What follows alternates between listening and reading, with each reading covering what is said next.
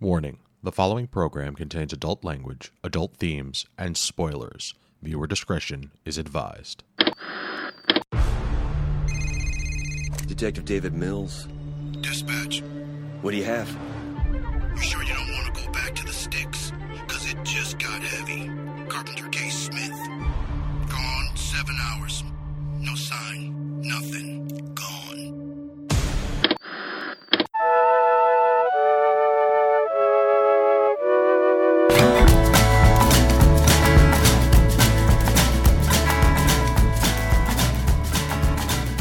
Good evening, and welcome to this week's episode of This Week's Episode. This is episode 237 for the week of September 30th, 2021.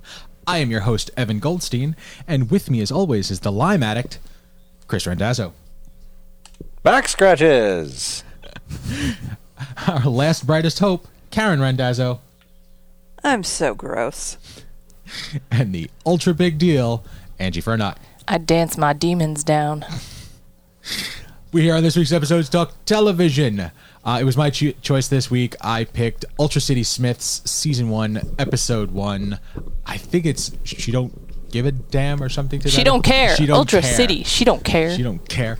Um, but before we get into that, here's your weekly reminder that you can get in touch with us at mail at geekade.com. Tell us what we're doing right. Suggest a, a, a show. We, we really, we kind of like, you know, listener requests because that last one needs to be topped because I was just going through the website and that shit was weird.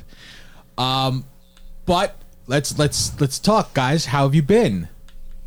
Weddings. Not bad. Weddings. Yeah. yeah, it's it's been I'm a, doing a, pretty good. a heck week here with illnesses and everybody, you know, getting back to normal. But I'm almost over COVID. yeah, it's true. We're we're getting there. Yay. But COVID is not almost over you. It'll never be over me, but I will bitch slap it down. That's what it I don't need you, Rona. Says the woman who was passed out yesterday. Oh my god, guys, it was so bad. Ah, So yeah, but you did get a chance to catch up on some television, though, honey. I did, you guys, and I wasted it. what is wrong with me? So all right. We're- the big sorry. thing that I got her to watch, and I wanted her to watch it without me because I had already seen it, and I wanted her to just power through them because it is fantastic to power through this show. But she didn't. She waited, and we finally up. I think last night Mm-hmm. we watched the most recent episode of Ted Lasso. Yay! Guys, I finally get it. I love how I'm like, I'm almost over COVID. Cricket, cricket. Ted Lasso, yay! Ted I- Lasso is very important. It is. I finally get it. I finally get it. Also, I have so many thoughts on this show. Like, can I just word vomit for a second? Because now I'm caught up to what you guys get. Go. Do it. Okay. All right, here we go. This is it. So, first of all, I had to say this to Evan because, and I'm going to now repeat it to you guys, I needed to watch it with someone because it was just such a heartwarming, enjoyable show that I, it took away from it to watch it alone because I wanted to be in the moment and then be able to lean over and smack Evan on the arm and be like, oh my God, it's so amazing. so, you know, it's definitely better uh, to share the joy of that show. But I have to say, the incorporation of the therapist into this show was, to me, so outstanding because I, after I think two episodes of the show, leaned over to Evan and I was like, I have a problem with Ted Lasso. And he was like, What the f- what? he was offended to the point where I thought he might leave me.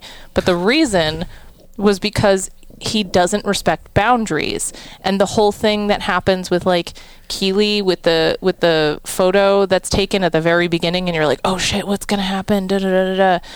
Like that whole thing as I was watching it I was like I I would not allow most people that I've known for years to brush the ketchup off my face while I'm in a costume, let alone a basically Yeah. like brand new association with this stranger slash like person who's coaching my boyfriend's football slash soccer team. Like yeah, but Keely totally would. I know, but it's the fact that like he also did not care about that boundary, and I was like, oh my like it just bothered me because I'm I'm very big on working on those things and maybe this is too revealing about my own self but like I was very bothered by his inability to understand boundaries like w- the same thing with making the biscuits which by the way the fact that he made them from scratch. Ah, for Rebecca. See, but he did respect certain boundaries. Like there was a whole episode where Beard kept they were talking about Beard getting back with his girl. Jane. And they're like, Yeah, no no no, there are two things I, I don't do and she said one and then it's like, Yeah, and, and involve myself with my friends' romantic relationships. Mm-hmm. Like that was a boundary that he would not cross. Mm-hmm. He, the the boundaries that Ted crosses are the silly boundaries that people have, like the things that they need to get over. No, I don't think it's boundaries that people need to get over. I think they're boundaries that exist for a reason. And I think the thing is that Ted is a very disarming person, but I worried about where that would lead for his character. However, the writing on the show is so good that, like, it almost to me feels like they're showing like the best case scenario of what happens when you're surrounded by good people who like understand your inability to respect boundaries but in a good way i don't know I, it's the the you're absolutely right. First and foremost about the writing. The only it's so good the only complaint I had with the writing was the, and I had said this to you, was the the way um, Nathan? Nathan's story went. Like yes, Yeah. Nobody here is happy about that. like And n- not that I think it's bad or even necessarily out of character. I Right. Just, it's not making me happy, but that's that's okay. It's it doesn't need to. It's it's what adds you know tension and or drama. that's what i said yay uh, I didn't like to see him turn. He like he literally we're watching him turn to the dark side, and I'm not a fan of that. but that's Well, like you know, we're, we he's not there yet. There's there's time for redemption there.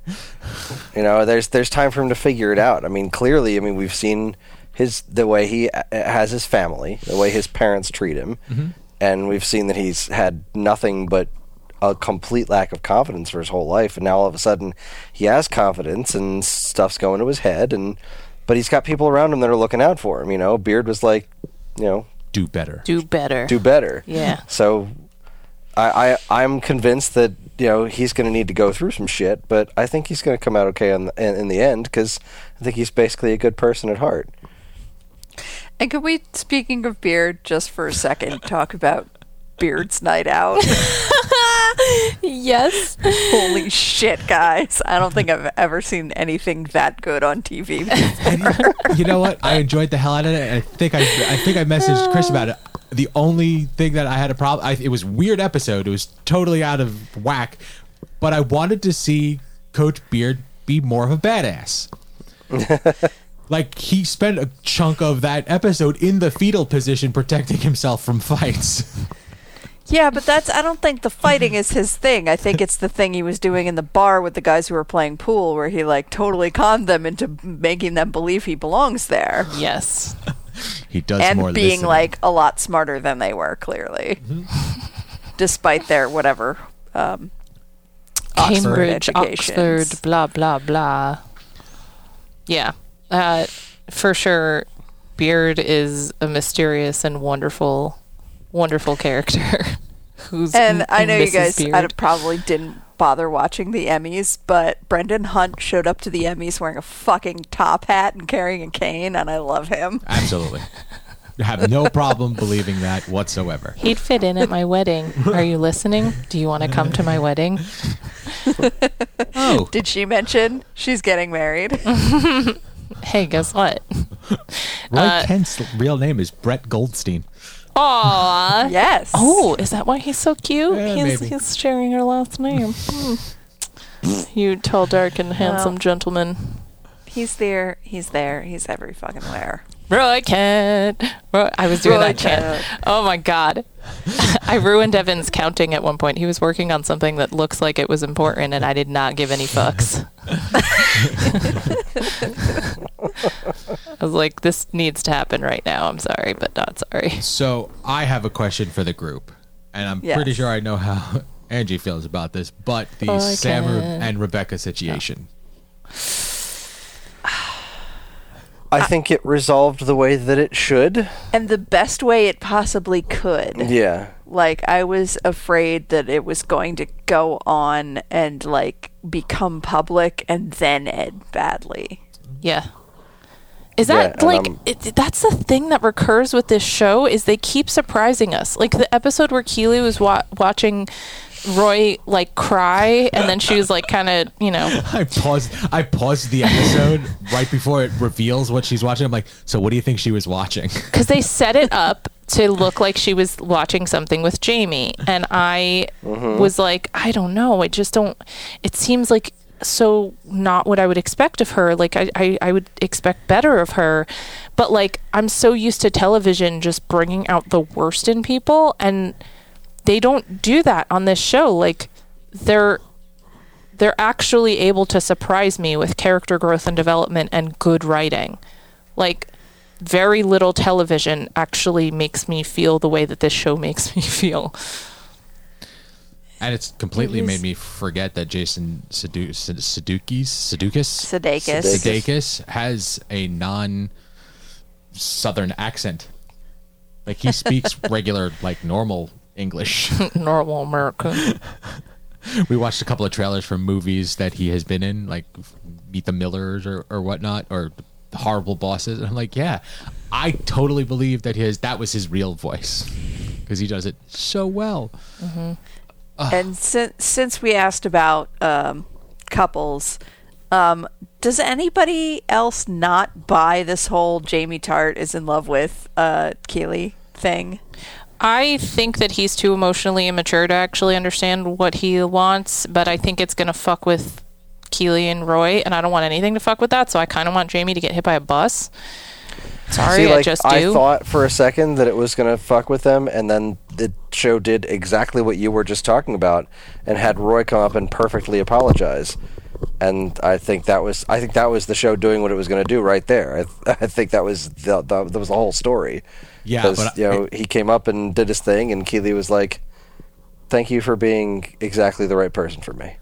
Yeah, and I hope it ends there. Like Yeah. the whole Yeah. thing. I mean, they've been working together on the same team for the whole season, and absolutely none of this has been present. And then they have one episode where, like, a couple times he looks her way, like, sadly, and then all of a sudden, oh, I'm still in love with you. What?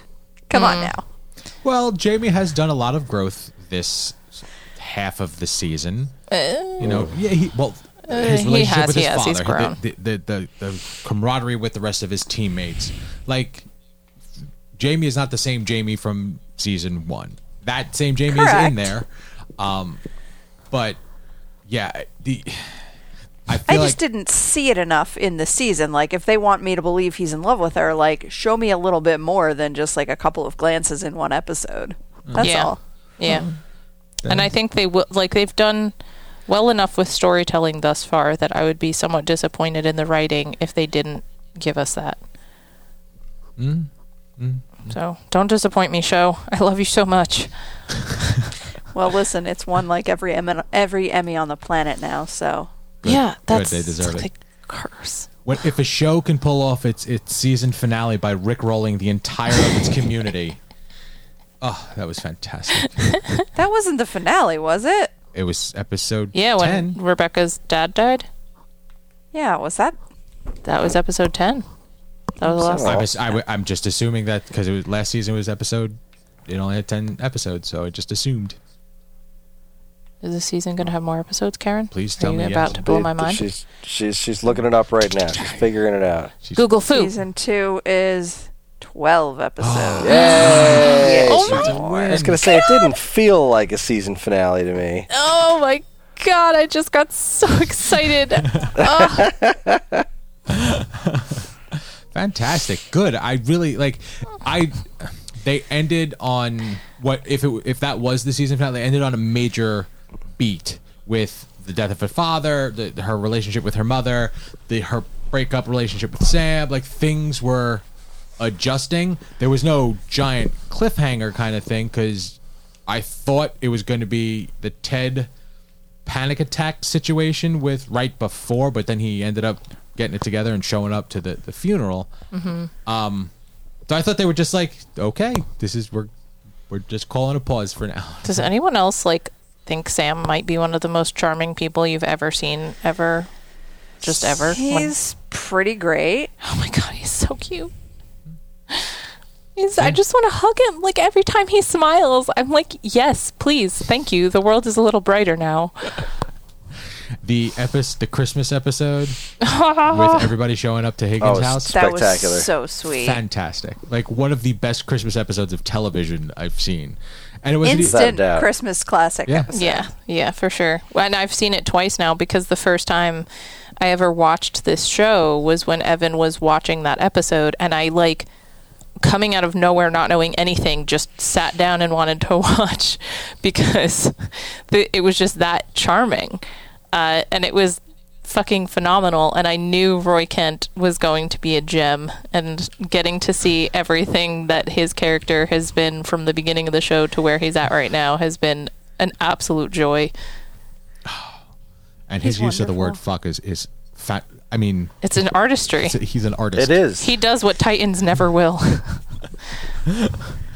So yeah, you caught up with that, and what else? okay, so this is the part where I wasted my ability to watch so many good things because I wanted like a comfort show, and my you all know my comfort show is Supernatural, and I was like, I can't be that fangirl again. I just need to like expand. So I decided to do a rewatch of Bones because I've always wanted to finish the show, and I got to like right before the last season launched and never got to finish it. But I realized I didn't remember any of the story. So I was trying to like power through episodes, but also be able to sleep through episodes if I needed to, because that's how my life has been. And like, I have officially gotten to the point where I started looking up episode descriptions online to skip the episodes that are basically filler that I don't need and watch like the four or five crucial episodes of each season. So I'm now halfway through season eight. And I'm just like, every like by the time Evan would come home, he'd be like, "No, hon, we can watch Bones. It's okay. You're not feeling well." And I'd be like, "Change the fucking station." show. yeah, I like can't stop watching it. it feels like such a chore, but I don't want to be that person who doesn't finish shit anymore. I want to just be done with this fucking show. Also, David Boreanaz, I'm not going to turn away. So hey, yo, there it is. started with me on Angel. I, it's not my fault. Actually, it started with Buffy. What? Don't judge I mean, me. no, I'm, uh, honey, I know I'm aware of your fixation with Boreanaz, oh, I, yeah, well, I don't know. but That's fine. you're, that that's pretty And the much it, wedding right? is still on. The wedding is so on. I mean, we did look up his his fitness routine What's as this per wee shit? Because You Evan looked up no his, because routine. no no no don't point that fucking finger. SEAL team for you. So he was all like, "Oh, I wonder what he looks like now cuz you know this show was a while ago and he's got to be in his 50s." So yeah, okay, you know what? You threw me the bait. I Okay. took it mm. and then I looked up the So- David so, Boreanaz okay. workout Here's because I want I, there are two answers to that question. What does David Boreanaz look like now? There's two ways to find out that answer. One was the way that I did it was David Boreanaz now image. Hey, he looks good. Good for him. Then all they the way show that is you him with it. like graying hair and like a normal outfit and i was like that doesn't tell me if he's actually still in good shape or taking care of himself you know it could be like that weird shit that fucking celebrities have sometimes where their face looks stunning and everything below it is a dumpster fire so you know fine. Good for him. I'm proud of him. yeah so i look but i didn't look at like shirtless pics i could have that would have been great Nice. Nope We had a situation tonight where Chris went to do something and he was like, it, it might blow up. And I was like, well, if, you know, in our typical joke, if it blows up, we had a good run and, you know, Right. I'll wait an appropriate amount of time before pursuing a relationship with Chris Evans. Um, but was the first time we had done that in like proximity of the children and like John was like enough in earshot and enough like aware that he was oh, like no. wait what are you talking about I missed America's ass.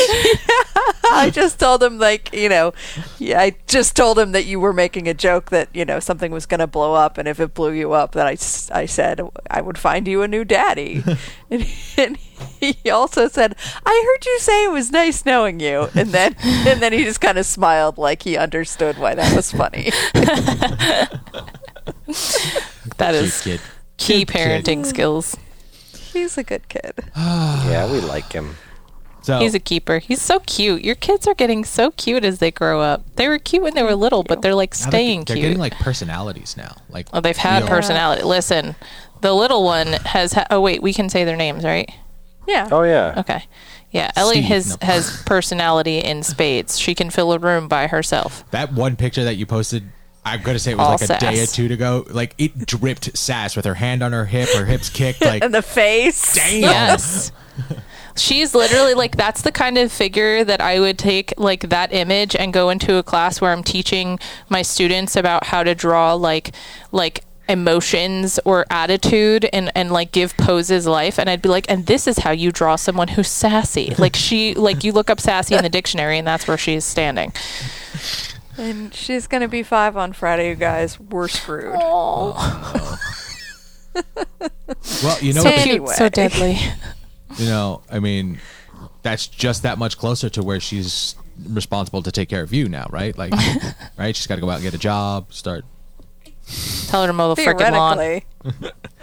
The other day, I was like, Ellie, when when when I'm when you're a grown up, you're still gonna call your mommy, right? like you'll call me every once in a while. Eh, maybe. She's gonna be like my sister and call you every hour of every day for the rest of her life. God, she What? is.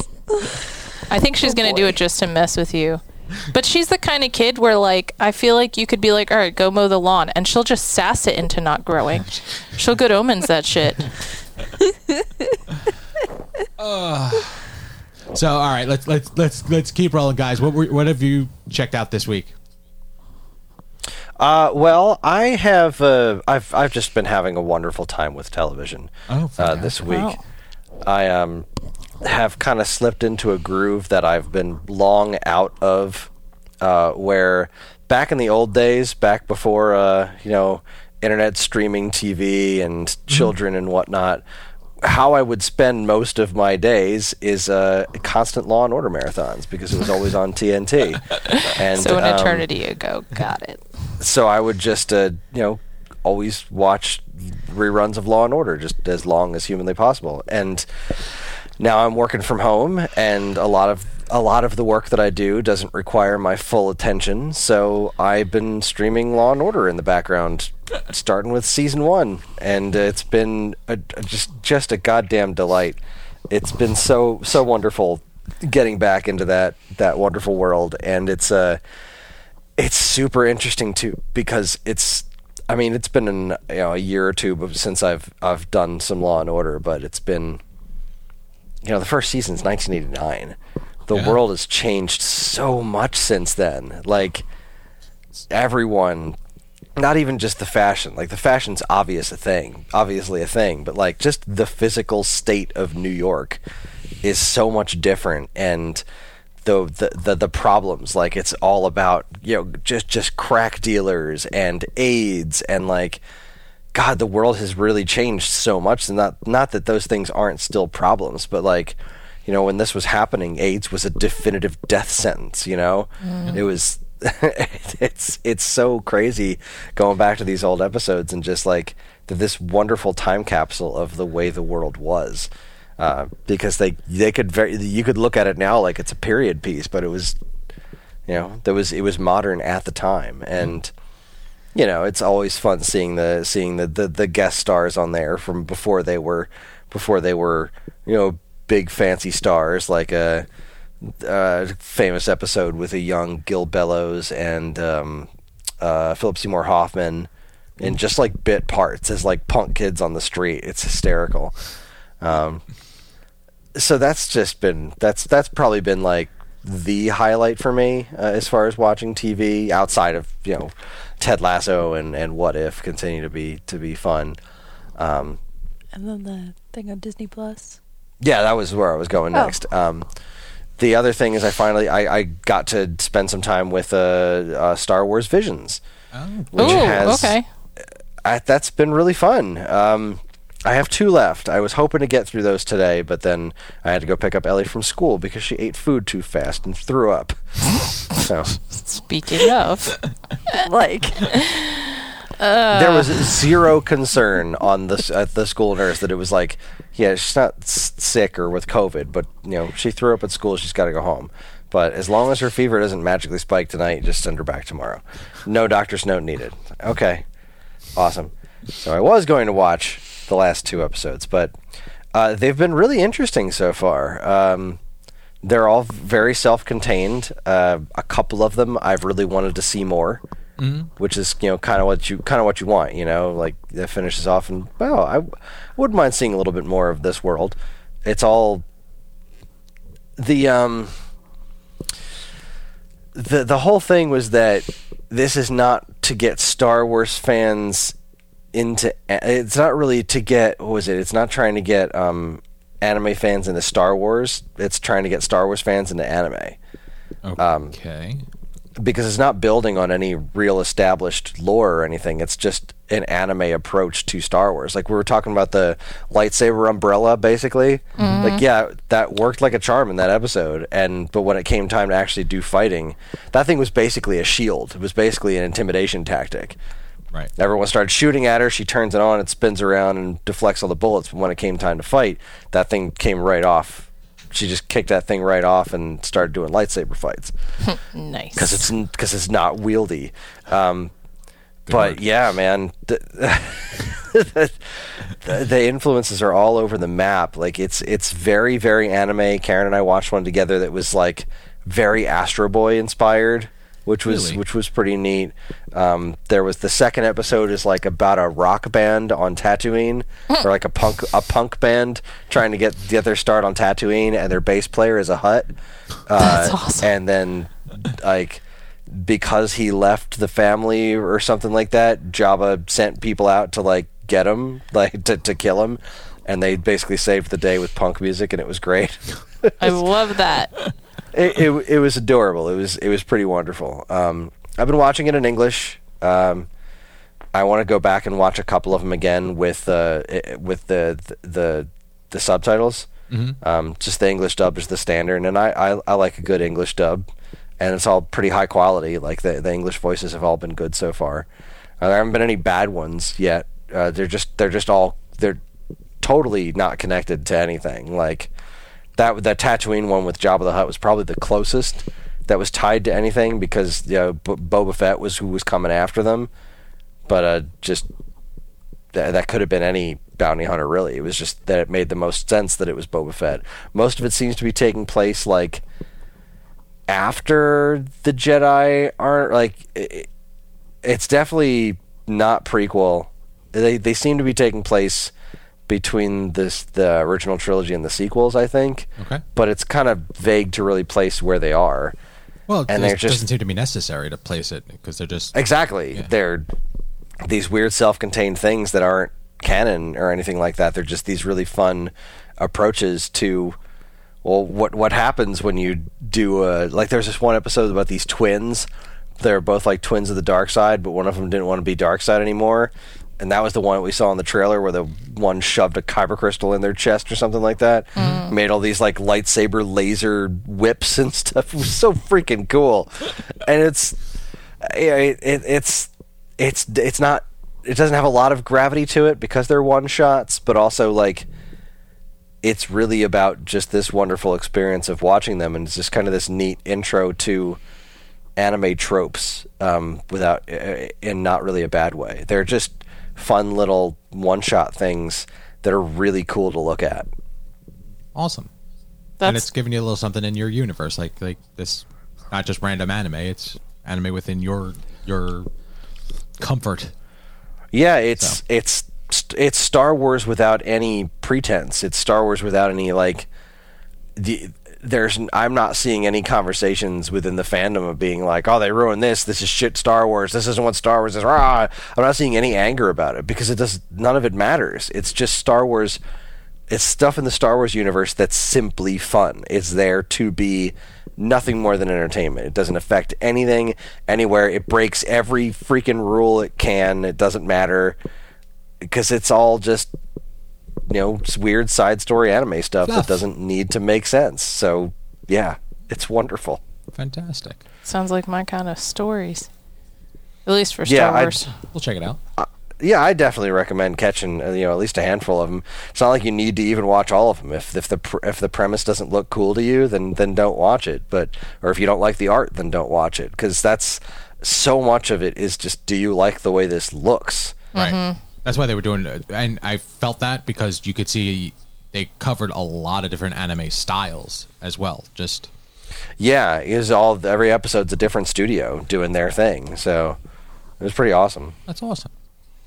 And uh, I mean, the other one, I guess you know, Karen and I'll both talk about it. We uh, started watching the um, uh, Only Murders in the Building. Yes, so did we.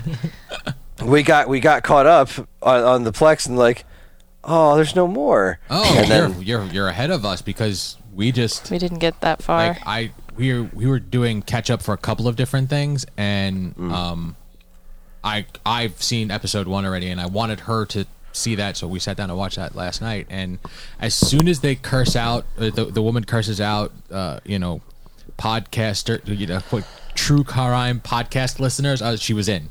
She's like, absolutely, that's it. I'm sold. so you guys are enjoying it? Very much so. yeah, Um, it's a little less lighthearted than I thought it was going to be. Not that I thought it was going to be completely lighthearted. It's about murder, but uh, I thought it was going to be a little bit more silly. Which again isn't to say it's not silly. It's just uh, we were kind of looking for something to watch, and it was like, all right, do we want to start Y or do we want to? Uh, Y seems pretty heavy. Let's do this. And then it wasn't like devoid of heaviness, and we're like, okay, but it's really good, so let's keep watching it. Yeah, the mystery is intriguing. Uh, Martin Short and Steve Martin still got it for sure. Yeah, they do. Yeah, Um, so yeah, very I mean- very enjoyable. Martin did you Short- actually watch? Oh, sorry, never mind. Nope. Well, I was just going to say Martin Short's introduction in that show in season one, in episode one, where he's, you know, they're doing that whole voiceover Mm-hmm. in their own brain, and he's crossing the street, and the car honks, and it's like, "Can't you see this coat?" And I was like, Right. That's Martin Short right there. a single enca- singular encapsulation of that character. Yeah. Um, I like I went out and recommended this to my mom, and she had already had it on her list, but now she was like, "Well, if it has your endorsement, then I'm already yes, then Fantastic. super I like excited for it." But I love those guys so much. I you know I grew up on on that kind of their Mm. comedy and Three Amigos and all those SNL alums. So So I I- am I I'm was at very work. happy about it. I, I got a new job, and I'm working with a, a number of younger people, and I made a Three Amigos reference. And the reference was, uh, yes, we have a plethora of piñatas, El Guapo. and one random guy that I didn't even know his name, he was at my age, he's like, hey, wrong audience for, for you know, that kind It's of a movie. damn shame, right? They will not understand the Three Amigos reference that you just uttered. And I went, but I appreciate that you did. this this is why I, you know, we're being very careful about the way we raise our children so that this does not happen. you know, so that like Somebody when they're around, reference. when they're around their friends' parents and their friends' parents make that joke, they will laugh. Good. And then their parents will know that we're cool. And we did a good job. Vindication. All right. So, And we started our comfort food of uh, uh, Parks and Rec. Yes, yes. We finally finished New Girl and I was uh, just Oh, gonna- so yeah, that's what I was just going to Pawn ask. Rec. Cool. Okay. went back to Pawnee. So been been a long time since I've watched that, and it's it's uh, it's nice to be in season two. season one, Mark Brendanawicz is still around, and he's still worthless. But, Yeah. uh, you know, the show's the show is starting to figure out what it is, and that's what makes me happy because once that show figured out what it was, it it became really good. did it well. Yep. So you had made Um, mention that you watched What If, and you're caught Yes. up. We just watched the Killmonger episode, and we've noticed something that is happening. Like they're not ending the episodes. They're not wrapping it up. They leave everything very open ended. And I understand it's, you know, the idea is, well, it's what if? Like, you want to know what happens if this. And, but the, I appreciated that in the beginning, I felt like we were going to get more closed stories that had a, like, clear, definitive end to this was the what if of this story. And now you've seen the conclusion. There have not been conclusions, and I'm getting really tired of it.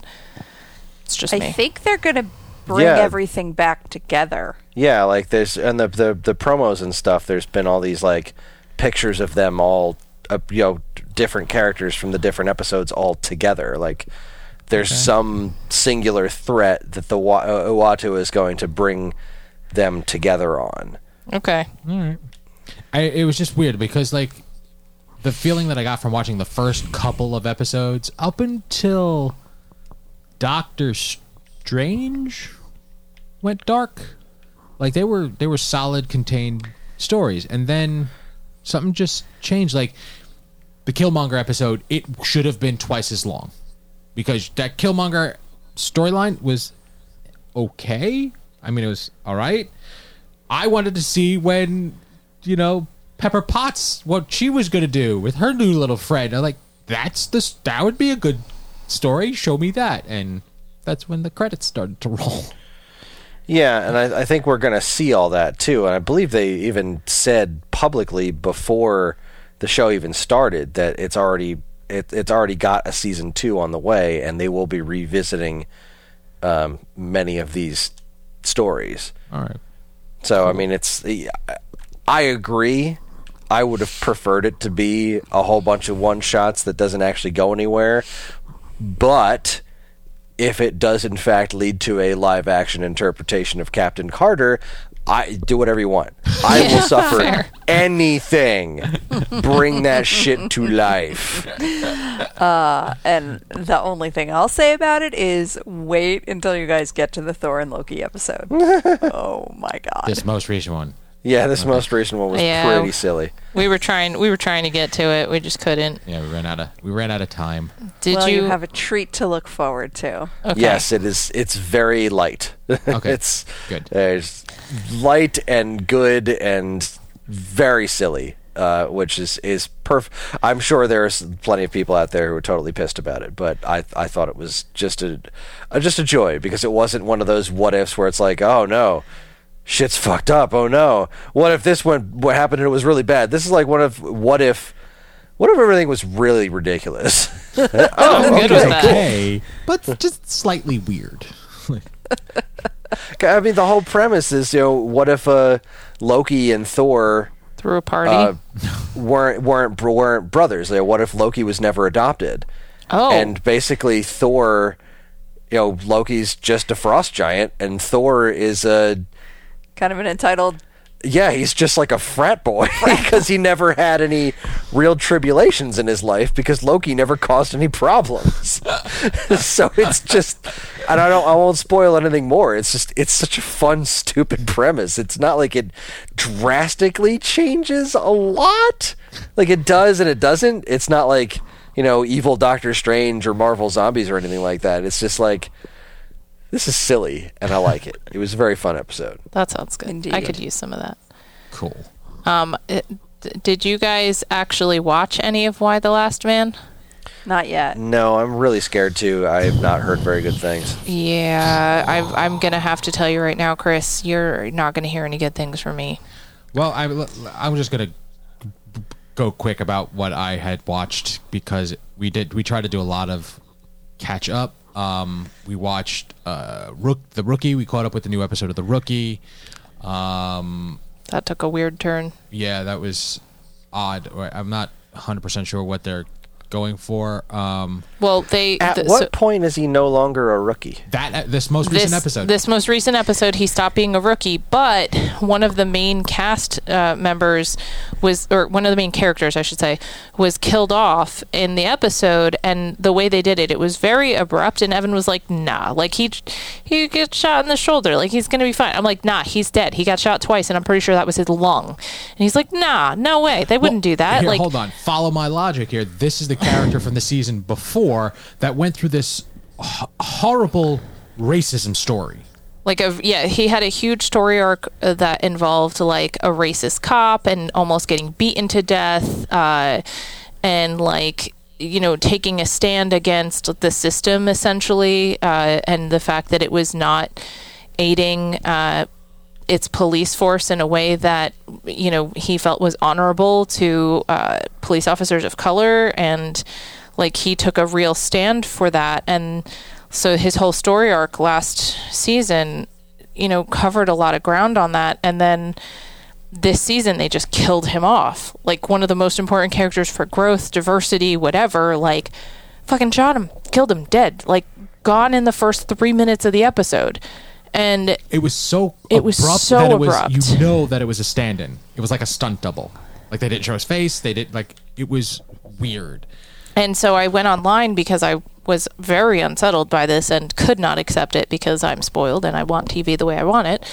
Um, yeah, he just he like didn't he felt that the according to one of the interviews I saw, he felt that his role was not a strong enough representation of um, handling issues for African Americans eh, on a cop show. And I for me I was like your whole fucking story arc was about being a black man uh, against a white man on the police force. Like that's literally like wh- how how are you not handling these issues? But I think like there was also stuff that hinted that he wanted to pursue a music career, and I think for from what I was getting, like trying to read between the lines, it sounds like he just wanted to go in a different direction, and I think he would have preferred to do more and he was being told that you know like he was probably being limited in what he could do and it was probably very uncomfortable for him to be a black man on a show about police. So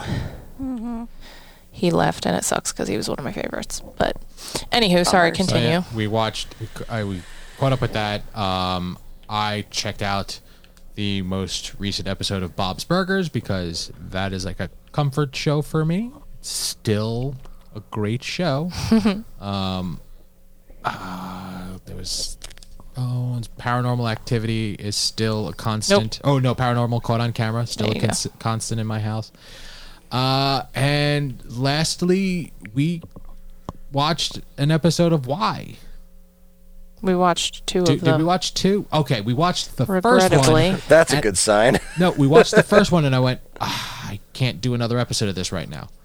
So then we it went a day or two, and then we watched this. It made it gone a week, and then we watched the second one, and I don't have strong recollections of the comic, but I do remember it being a page turner.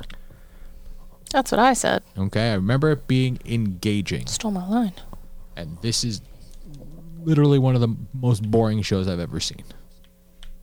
It's it's weird because they're just I like I don't want to say much other than they're just they're handling it differently than I remember the comic handling the story and I think the the pacing is too slow because of that. So I'm very curious to hear what you guys think when you watch it, but um Not. I, I don't know if I have it in me to do it. I don't remember. I don't remember the details of the comics extraordinarily well. I just remember that I absolutely loved it, and I'm not sure if I keep hearing negative things. I'm just not sure that I want to put myself through it. I'm kind of curious to watch it actually. Um, just I don't have like I read the comic too. It's just one of the few like big comics I've actually read. Um, and I remember really liking it, but not to the point where I'm like, I it- it holds a strong place in my heart, and I'll be heartbroken if they ruin it. Like whatever, I don't care. Um, but I read something interesting in the last couple of days about it, um, talking about how it handles um, people who fall outside the gender binary, considering the like concept of the show is based on such a you know just male and female definition It's of black and white. it's Yeah. literally chromosomes. right If you had this chromosome or that chromosome. right but if you but you know so in the show i think they were saying that like There, was a are- transgender cast member. there are trans men, yeah, Yeah. that survived, and there are you know cis women that died because of a like chromosome disorder or whatever. So that part of it is interesting to me. Um, yeah, I do. You guys remember them covering anything like that in the original, like in the comic? No. Yeah, I didn't think they did, and that kind of blew my mind. I thought that that was actually very clever because it was not something I even considered. Right. I think like it wasn't as as mainstream known about. It was ne- Also nearly true, 20 yeah. years ago, Yeah. right? It started, I think, it, if I'm not mistaken, the, you know, 2000, 2002 through 2008. So, and I read in this article that they brought in a like uh, gender studies expert to consult on the show and Oh, you cool. know, have a say in like how that uh, how how all the the way the world is today how that would impact the show. So that part of it is interesting to me. Like, but if it's boring, then I don't know. uh, yeah, Maybe it's not that interesting. Well, it's it's just that like I don't know. I feel like if you guys don't want to watch it, then what I will say is the way that they covered the show is I thought in the comic you kind of just get like Yorick doing his thing, right? Like they just throw you into it. They haven't really given you a lot of information about what happened when everything ended. He just kind of mm-hmm. tells you it ended. And I could be misremembering, but like I told Evan, this is really making me want to do a reread, and I just don't want a repeat of Locke and Key. But like the way that they handled it in the show is these first two episodes have been a lot of explaining what happened and what's happening as a result of what happened. So there's like a time period in the second episode where they go from like day 8 to day 63 or something and mm-hmm. as they're doing it, you just it just feels like it's like everything is going so slow. They're trying to introduce a lot of different characters. They're trying to they're not spending a lot of time on Yorick, which is weird to me because I feel like he's such an important part of the story and they're giving a lot of the other characters screen time, but I don't feel any attachment to any of them or any reason to have attachment to any of them. So the way that it's written, especially when I compare it to a show that I've been watching like Ted Lasso, where they introduced a huge cast of characters and I was immediately enamored with everyone on that show, or immediately had feelings that made me remember those characters, like it's really bizarre to watch this show that has such an intense story and have like zero cares about any of this shit, knowing mm-hmm. that it's actually a good story. Like, and they're just not telling it well. But maybe it's just me being I mean, childish or immature. I don't know. like you like I said, I, I don't have and I and I also admit I don't remember the story well. Okay, because I've read a lot of comics, but my recollection is that the story was mainly Yorick versus the situation, like Yorick's tale about all the men being gone, and that is not what happens in the first two episodes. You have one interaction where he is around other people and then he gets reunited with his mom. like it, it's mo- mainly women dealing with the loss of men like what is the world going to be like how are they dealing with all the, the men being gone It's yeah, Not- like losing not- losing people that were in positions of power and then figuring that out, trying to get answers and not having any, and the public not believing you. Uh, N- New York starts like sinking back into the ocean. it's it's a weird confluence of events that I don't remember, and I get it. Like, I- just I don't want them. I don't want them telling oh. this story from the 2020 lens because that's not what like that's not when this story was written. Like that's a different story. Like you you can't do that. You like if from what I remember of Y the Last Man, that story doesn't play today. Okay, it's it's just we're in a different world now, and I think they're trying to make it so that story plays today, and it's not that story. It's a different story. It's it's you know, Wise family. You know, it's the, the everybody surrounding that character that he's not interacting with, which is just weird to me. I just don't understand it. So Well, I remember him. I feel like I remember him meeting up with his mom fairly early on. It did happen fairly early on, but I thought there was more to it, and I'm I'm thinking like, all right, you know what, listeners, if if if anyone is out there actually listening, just tell me if I should just do a reread because I'm really starting to think that I should. I mean, why? would- I mean, Yeah. I, I think, and I might do it too, just to kind of refresh myself. Comic or book maybe club. I should do the what's that? Comic book club. You read. I'll read. Comic book club. Let's do it. Hey, mean, hey, why not? Oh, Ah. Yes, yes. it's my new noise. I mean, I know exactly why not because I'm, you know, I'm bogged down by many other things. I haven't even. I'm behind on Ninja Turtles comics for crying out loud. Oh, so for sweet re- rereading Y might be a little difficult, but yeah. Get your shit together. a lot of Y. I have to review Dragon Ball Z Kakarot, and it's like not a short game, and it's really freaking complicated. So I'm trying. So yeah, that's it. Like that's all I got. That that's pretty much sums up my past couple of weeks. Karen, did you have anything that you had wanted to talk about though? Because I feel like you touched base on stuff everyone else was watching, but was there anything specific for you? I don't have a lot. Uh, similar to Chris's uh, Law and Order situation, I uh, have been busy at work, and when I'm busy at work, then that's when I tend to do my most background watching, and so that um, has been. I started back at the beginning of Doctor Who. Like the Uh, very, it's very been a while. It's been a while since I've seen a lot of these early episodes. There were some I didn't even remember. I was, was watching today the uh, the Impossible Planet and the Satan Pit, the two parter where they where, you know end up on a space station that's like on a planet that's orbiting a black hole and Oh, you that know. was such a good one. but it had been so long I didn't remember like anything about it other than Satan was there. Pretty wait, were wild you- going it- back to Russell T Davies stuff, huh? Yes. Little Well, foreshadowing. So you you went to you went back to like the first series and started a rewatch, or like the second, like the Chris Eccleston and on. I went started at Chris Eccleston. Okay. Uh, got Not through like that the pretty- original black Yeah, and white one. that's what no, I was asking. no, I didn't go back to classic Who. Okay. But like the Chris Eccleston ones, like I've watched them so many times, I could, you know, tell you all the dialogue with my eyes closed. um, but yeah, some of these early Tennant episodes were really kind of fun to rewatch and interesting. Um, uh, what else? What else? What else? I finished Brooklyn Nine Nine. Um, yeah, the finale was good and fitting.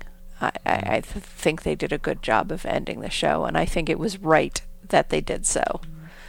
Um, what else? Uh, oh, there's in the they're airing one per week the new uh, collection of Great British Baking Show on Netflix. Oh I my watched the god. first one of those last night. It was like perfectly timed because I had the worst effing day, and I was just, I just need something really nice. And oh my god, there's a new baking show. This is perfect. um, so the new like cast of everybody is great, and you know it's just really nice. They started it off with like. You know, like in the beginning of the episodes, that the hosts will do some like corny little bit, they started this season off with a uh, full-on parody of uh, "Achy Breaky Heart" What? with um, Timely. exactly with Noel and uh, Matt Lucas and and um, the judges Prue and Paul like what all dressed up as like a country western band. They did not sing or play the music. They like they lip synced and they had like the mu- the lyrics. The singing was like dubbed in, and then they were all like pantomiming with their instruments and dancing around, and they all had Billy Ray Cyrus wigs, and it was the most amazing Wow. thing I've ever seen. Thank you so much, British Baking Show. You are a treasure. like, uh, it's like a little gift, like you know. Sorry, we've been gone so long. Here is something amazing for you, and then an hour of you delicious cakes. Oh, God. And the guy that that went home, I was like, okay, good, because I don't think I could stand to look at him for the whole time. oh God. He's just got. He's just in one of those faces who's hard to look at. Like he's a perfectly nice guy. It's just like I, I, I can't. I can't. I don't like your face. We're removing you from the show because we don't like your face. And he was not good at baking either. Ah, okay, that'll do it. so it was justified. It wasn't Bringing it it back wasn't Double around. threat kind of guy. judgmental. Um, and the other thing I watched is the whole season of Girls Five Eva. Oh my um, God. super cute sitcom from Peacock. Uh, it's about these women who were in a '90s girl group that was like put together by the industry, like just factory produced, and now they're like in their 40s, early 50s, and um, then there bec- there becomes an opportunity for them to like reunite and possibly start the band up again and everything. And it's it's does a lot with um kind of just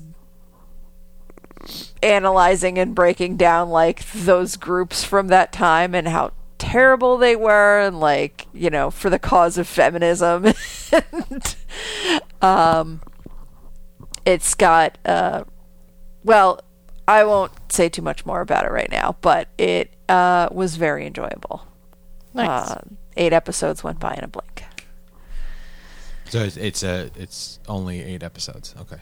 yes it's eight half hour episodes so very quick to get through Cool. All right, that could be doable when I finally finish Bones. Yeah, well, it'll be another month and a half. God, I hate everything. Why did I do this? All right. I all right. With that, let I think it's time for us to take a break. Anybody got anything else? Break. You've been going at this for about an hour or so. All right, so um, we're gonna take a quick break. You guys are gonna hear some commercials, and when we get back, we're gonna talk about Ultra City Smiths. Stay tuned. And now, here's a quick look at some of the other original content available now from our partners and Geekade.com. First up, first up, on an all new SNES podcast, Greg and Joe are joined by guest host Liam as he brings to the table a game that got released in Japan and Europe in the 90s, but did not get a US release until last year Pop'n TwinBee. Yeah, I have no idea what that is. The TwinBee series never really took off here in the US, which is a shame because one of its earliest entries, Stinger for NES, is a national treasure. It's basically the originator of the cute 'em up genre and a genuinely awesome game. So, how is this 16 bit iteration of Konami's venerable franchise? Find out in this SNES podcast, episode 172 Pop'n TwinBee. Well done. Next, we live in a world where high quality arcade racers exist in abundance. There's new DLC coming for Horizon Chase Turbo. Apparently, the new Hot Wheels game is pretty hot. Cruis'n Blast is, well, a blast. But none of those games would be what they are if Sega's arcade classic Outrun hadn't been there first. As it celebrates its 35th anniversary, Matt and Chris give its legendary soundtrack a spin while cruising. I'm sorry, that, that pun hurt me. While cruising around in their convertibles. Which one of them was driving and which one was the blonde in the passenger seat? I just pictured Matt with a blonde wig. Find out in Waveback episode 137, Outrun. You see, Dan pictured me in the wig. See, no, I, I gave you I gave you full driving capabilities. Sorry. Fair enough. but he has to have the blazer with the pushed up sleeves Yes, uh-oh there's dog Maya- on my cables the, the Miami Vice look. Hi, doggo. Okay. Finally, Patty and Jonathan begin the final season of the X of X Men Evolution with impact and no good deed. It has an exclamation point. Yeah. I don't know what you want me to do. Uh, Patty wants to discuss Apocalypse's vessel, but Jonathan gets serious when he shares a personal story and relates to both Rogue and Nightcrawler. Has anyone ever cosplayed Harley Quinn? Does Har- does Alice Cooper watch 98 Day Fiance? Find out on Mutant Musings Evolution, episode 18. Be friends. For all this great content and more from us and our partners, be sure to keep your eyes on Geekade.com.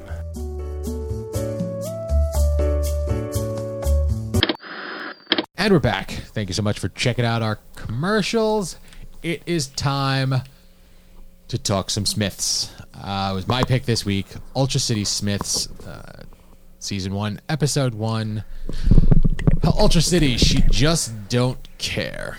Um, Ultra City Smiths is an AMC Plus show. I'm pretty sure it's not showing up on AMC. I want to say that, but very possible that it is.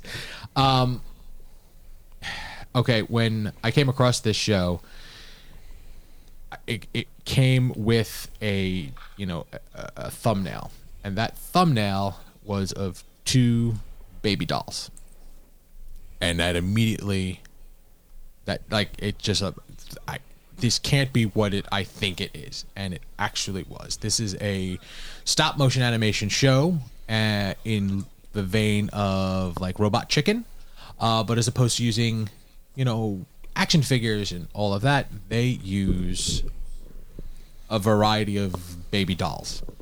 They dress them and they and they make them look so that they fit their characters, but it is all stop motion. So uh, in the first episode, uh, the, the breakdown is it's Detective Dave Mills' first day on the job, and things just got heavy. Carpenter K. Smith, the last honest politician in the Dark City, went out for a pack of cigarettes, and he's been gone for seven hours. okay, so I'm afraid to ask, but I'm really curious to hear the reaction. So, um, what did you guys think? It was weird. Sorry, I didn't realize you were going to do that. So, all right, let, let's let's Chris, you have made your your your opinions known previously. Um, what? Okay, so we watched a couple of episodes of it. Um, I was there. I got a couple of chuckles in the first episode. I did not feel it was bad by any stretch of the imagination because I found funny things within it.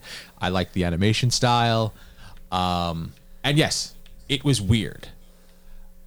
Granted, the acting was not the best, but it was baby dolls. So, why why are you having such a visceral reaction to it, Chris? I didn't think it. Uh, all right, let's see. Where do I begin? First off, I didn't think it was funny at all. Okay. Um, maybe there was like a couple of jokes that were vaguely humorous, but um, you know, to me, the show itself, what I watched was um, just a subpar cop drama. Like it wasn't so weird that it was like, wow, this is really quirky and really bizarre. Like this is incredibly bizarre. No, what was weird about it was the medium in which it was being told, but the story that was being told was like, all right, this is just kind of a slightly offbeat, shitty cop drama. Like, there's absolutely nothing special about this story at all. So, when I said last time, like, I don't want to hear shit from you guys about Sifl and Ollie ever again. Um, I understand not liking Sifl and Ollie. What I don't understand is not at least being able to appreciate it for what it is. See, with Sifl and Ollie, like, yes, it's a sock puppet show. But what makes the show what it is is the writing. It's the mm-hmm. jokes. It's the weird characters.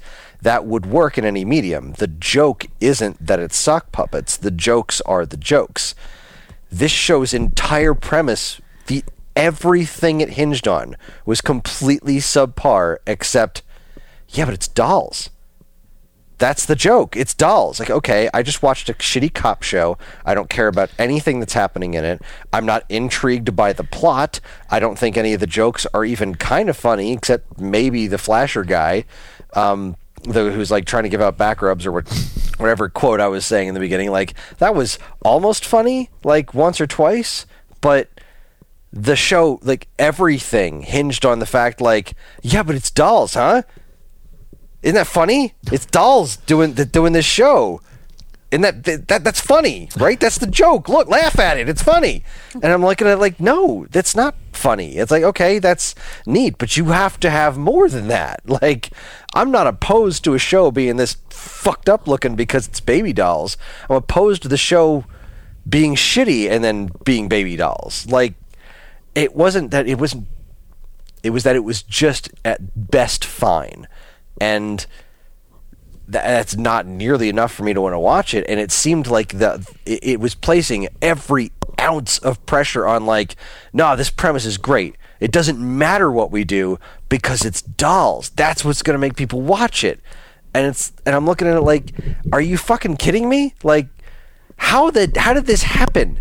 How did, did, did how did somebody walk into a room and say like, oh no, we're going to make this show about baby dolls? Okay, well, what's it going to be about? It doesn't matter. See, the the joke is that it's baby dolls, and that's what people are going to think is brilliant.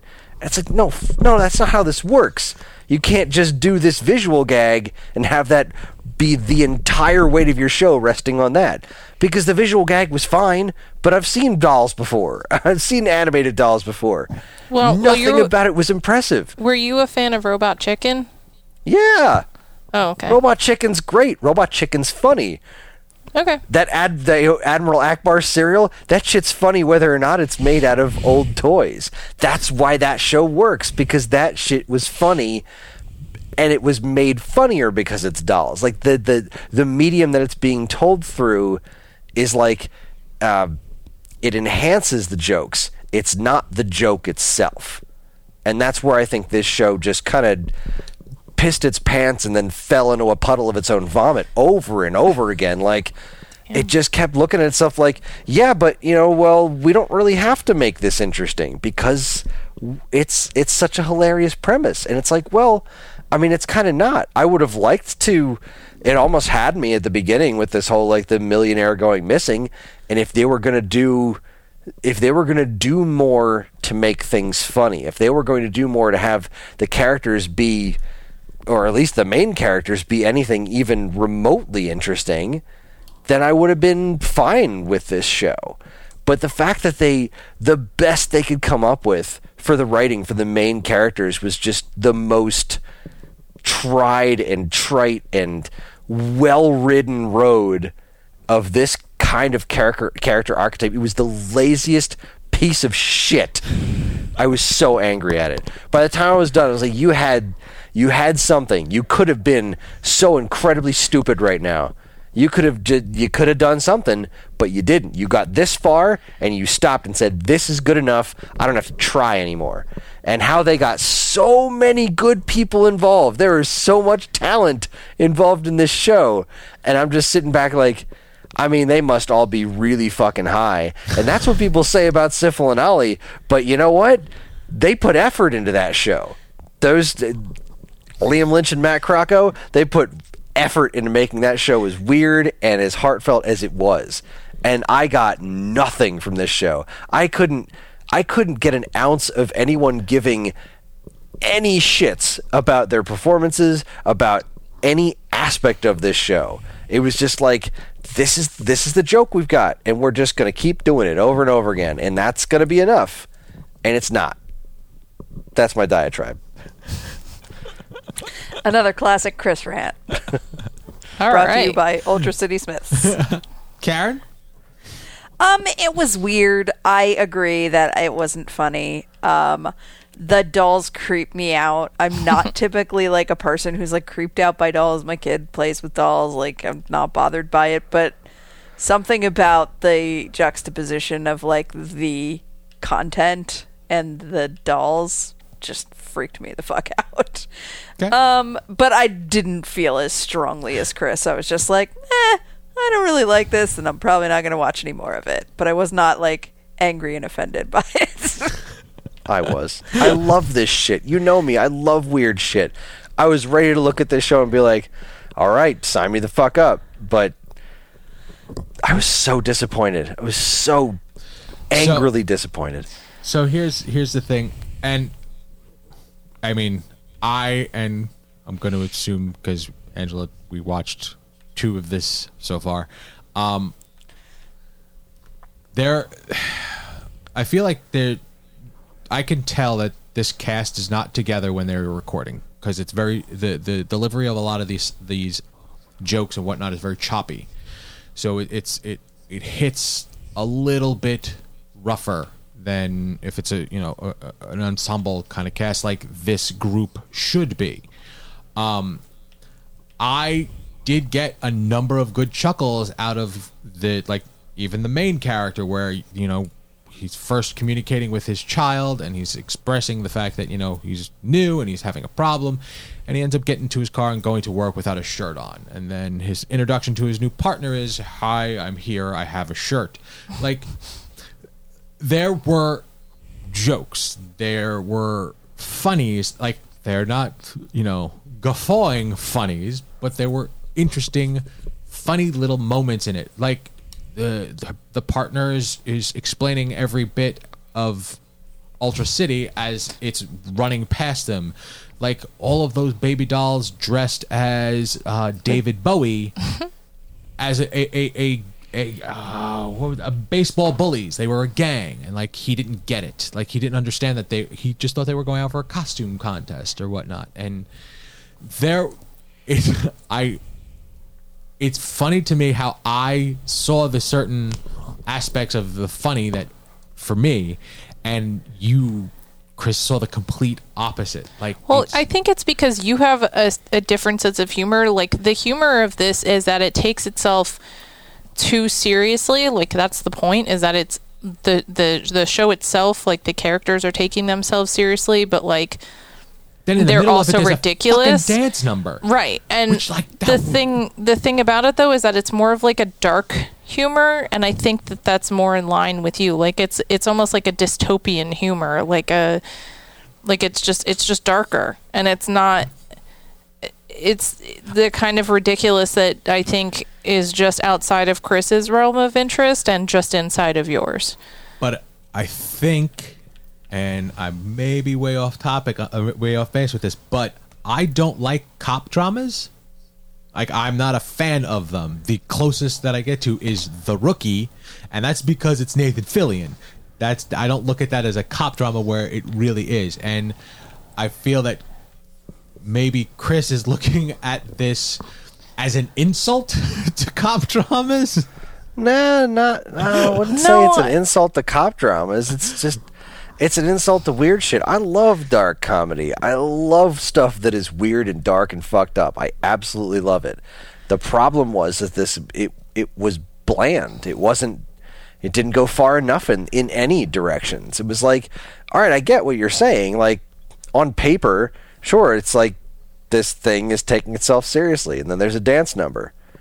Okay, but was any of that stuff good in the first place? Am I is there any sort of hook that's going to make me want to keep watching this that's going to that these distractions are going to be taking me away from in a way that's going to keep, keep me engaged, you know? Mm-hmm. Like and it didn't do it for me. It missed that mark so completely for me, and not not because it was, like, partially because it did. It took, it didn't take itself seriously at all. That was that was the thing. Like it was trying to tell a serious story, but it wasn't taking itself serious enough to tell a serious story. But it was also not funny enough to make me laugh. So it just it just died on the vine in every direction for me. Hmm. it's so interesting how how two people that have communicated as much as Chris and I have can see so something so differently. Um, because when I look at this, I'm like, I, I saw the like, yeah, a dan- the dance number was out of whack. It was weirdly placed. But then I, as I'm listening to the actual words, like it, the, the the part of that song, like I found that humorous. Like I I wasn't looking at this like a a cop I, I don't know it was just it i enjoyed it for what i thought it was it, it, it did not it did not disappoint me because i don't think i had a bar very high for this show like I, when i looked at it i went oh it's gonna be fucking it's gonna be baby dolls making jokes or or whatever and I definitely because we have seen. I'm a big fan of like stop motion, so I love like Robot Chicken and, and shit like that. And I knew this was not gonna be that because Robot Chicken is a masterpiece at what it does. But the people who made Robot Chicken are also the people who are making this show, which is why I asked because I didn't really know anything about Robot Chicken. I didn't really watch it when I was younger. But um, Stoopid Buddy Stoodios works on this show, and that's Seth Green, Matthew. I don't know how to say this. Senreich. Uh, I, and then they have uh, John Harvatine the fourth and Eric Towner, and apparently they're all known for working on Robot Chicken. So like that in combination with the fact that they're also working with Steve Conrad, like he is known for writing things that are you know, weird and unusual. Um, and I, I like I looked up reviews on this afterward because I honestly don't know what to think about it. Like, the, there are times where I chuckle at it, but like we watched two episodes and I was like, I don't think I can watch another one of this. Like, I don't know if I even want to go back to it. Um, but I, I don't know. There are parts of it that I do find amusing. I, I think- I, I've, I listened to you laugh. I, yeah, like I'm not going to say that I was not amused by any of it. Like I did, there were things that did in fact made make me slightly chuckle, but the best I got out of it was a faint chuckle, and that just made me angry. Yeah, I, I I think for me the artistry of it is also very appealing and so it's easier for me to get distracted by some of it and just enjoy that. And like the puns made me happier, like references to things that are, you know, adjacent to what they're talking about, like Andrea the Giant instead of Andre the Giant and you know stuff like that where they you know they have um just like the stuff when they had the the signs like in the in like the, uh, The backgrounds, theater the district and stuff yeah. yeah. like the a lot of effort went into the, the production of this show outside of the, the stop motion. I mean, Mm-hmm. like there are certain things that I've seen with you know stop motion boy. that that they, they they really try, and the scene in particular that really like shocked me was there was there was um, an interaction between uh, the main character and his partner. And they are just talking, but he is constantly moving. He's dancing the whole time. And like it is he it's going for a minute and then all of a sudden she turns to him and goes are you dancing? And he goes yeah i, I dance away my demons. And I dance that, my demons down. that dance them down every night. that doll didn't stop moving the entirety it was on the time it was on the screen.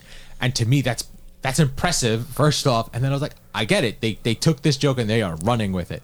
He's not addicted to i mean yes he's addicted to coke a little bit but limes that's his thing. That's fucking weird. I, I think I, I'm wondering if what throws it off is Conrad's uh, addition to the group. I wonder if it was just the original Robot Chicken guys, if it would have been something that hit home better for you, Chris, and then for me because I'm coming some from so far outside of it, none of it is relevant or matters.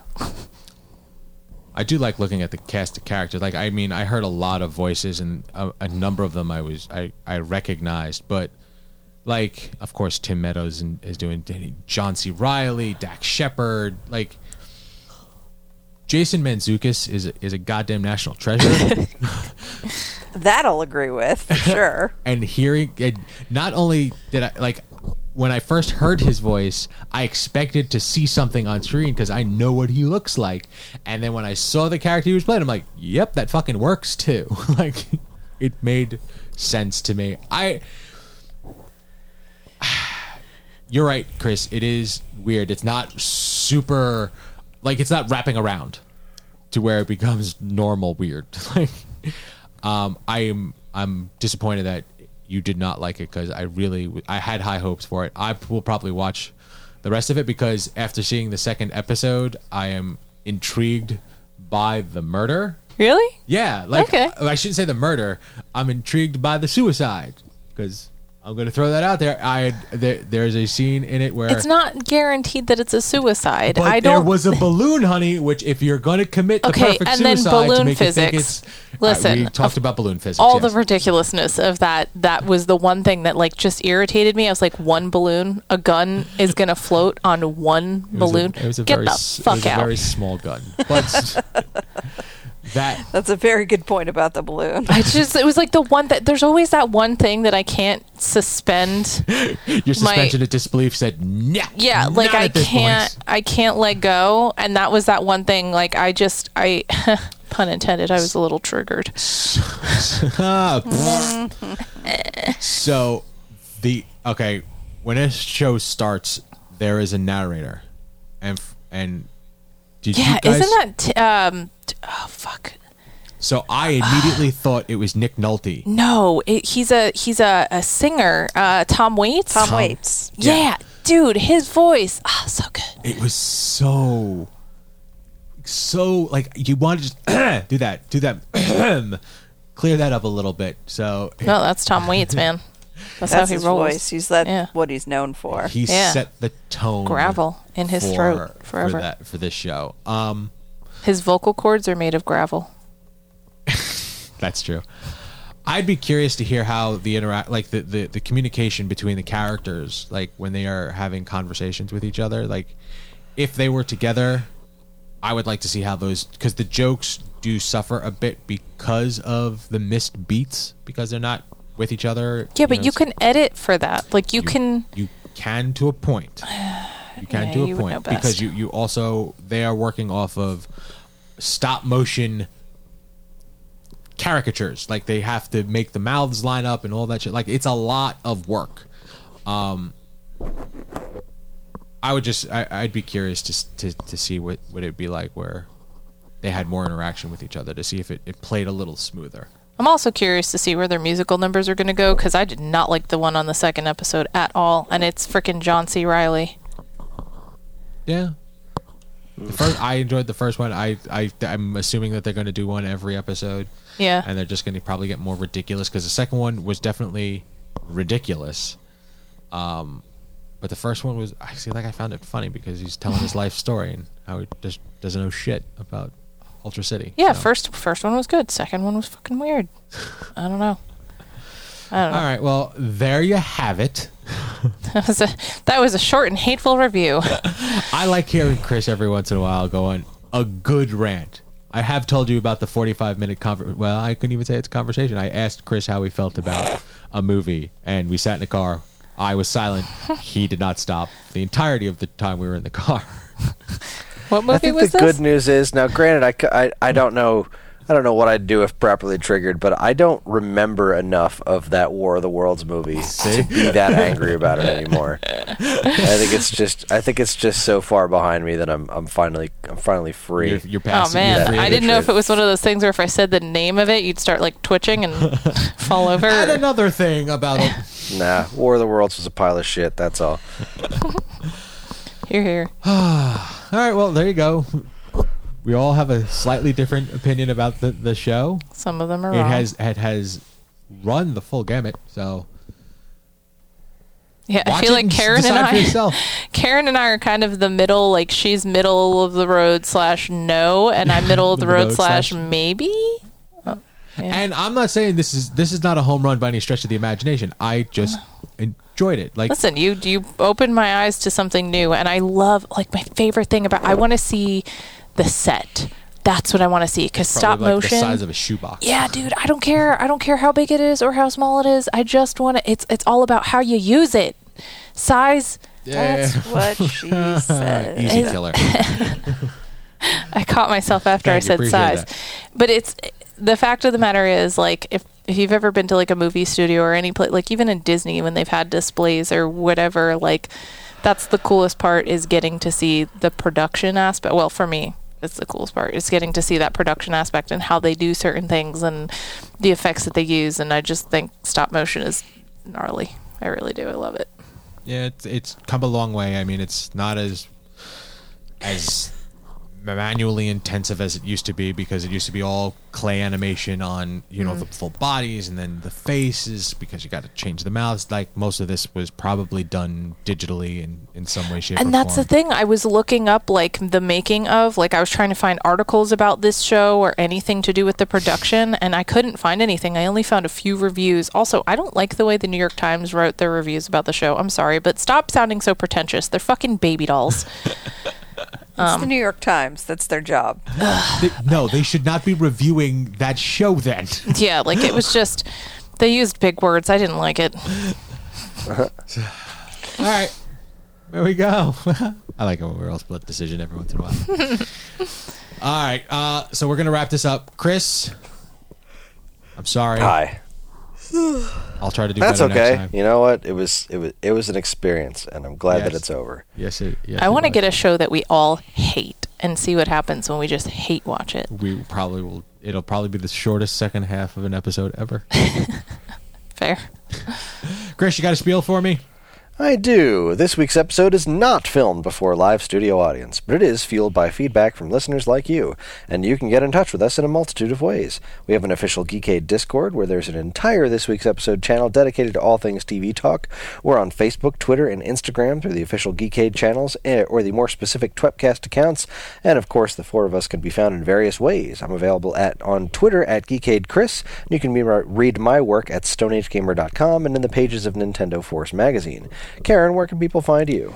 People can find me at STM Stitches on Facebook, Instagram, TikTok, Twitter, and Etsy. I can never remember all the platforms. You just made up half those words. Angie, where can people find you? Uh, check me out on Instagram. It's a for not.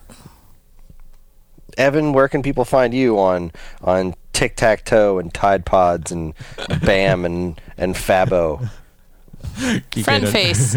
Geekade underscore Evan. MySpace. Tom is my friend.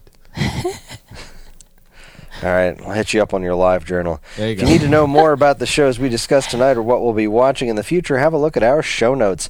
And if you have any other questions at all, we can always be reached at mail at geekade.com. Just include the words this week's episode in the subject line so we know who you're trying to reach. The show is available anywhere fine podcasts are sold, including Apple Podcasts, Spotify, Stitcher, YouTube, and more. And wherever you decide to listen, please comment, like, subscribe, and leave reviews because any and all feedback is welcome and appreciated. Again, as always, keep your eyes on geekade.com for more fresh, original content. Back to you, Evan. Thank you.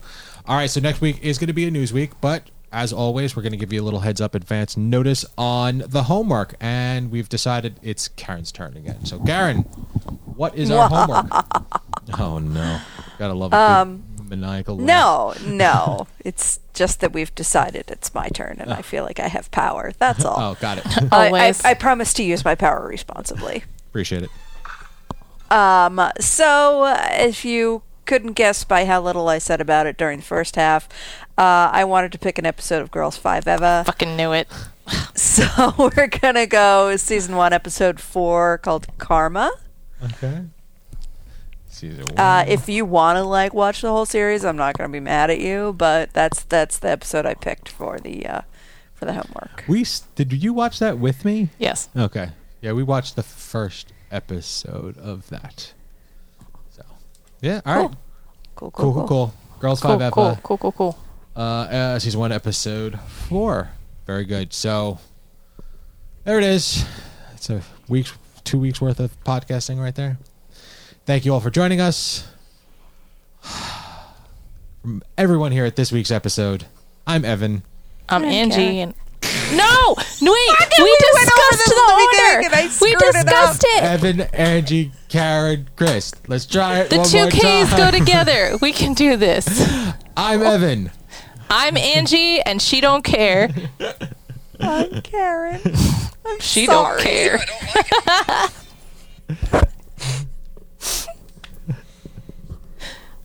Chris. That was my thing. I played No Sir, I Don't Like It again, but you guys Oh. laughed over Oh, it, it didn't so pick up. it's fine. Everything's fine. and Chris is silent. Good night. And this concludes our broadcast day.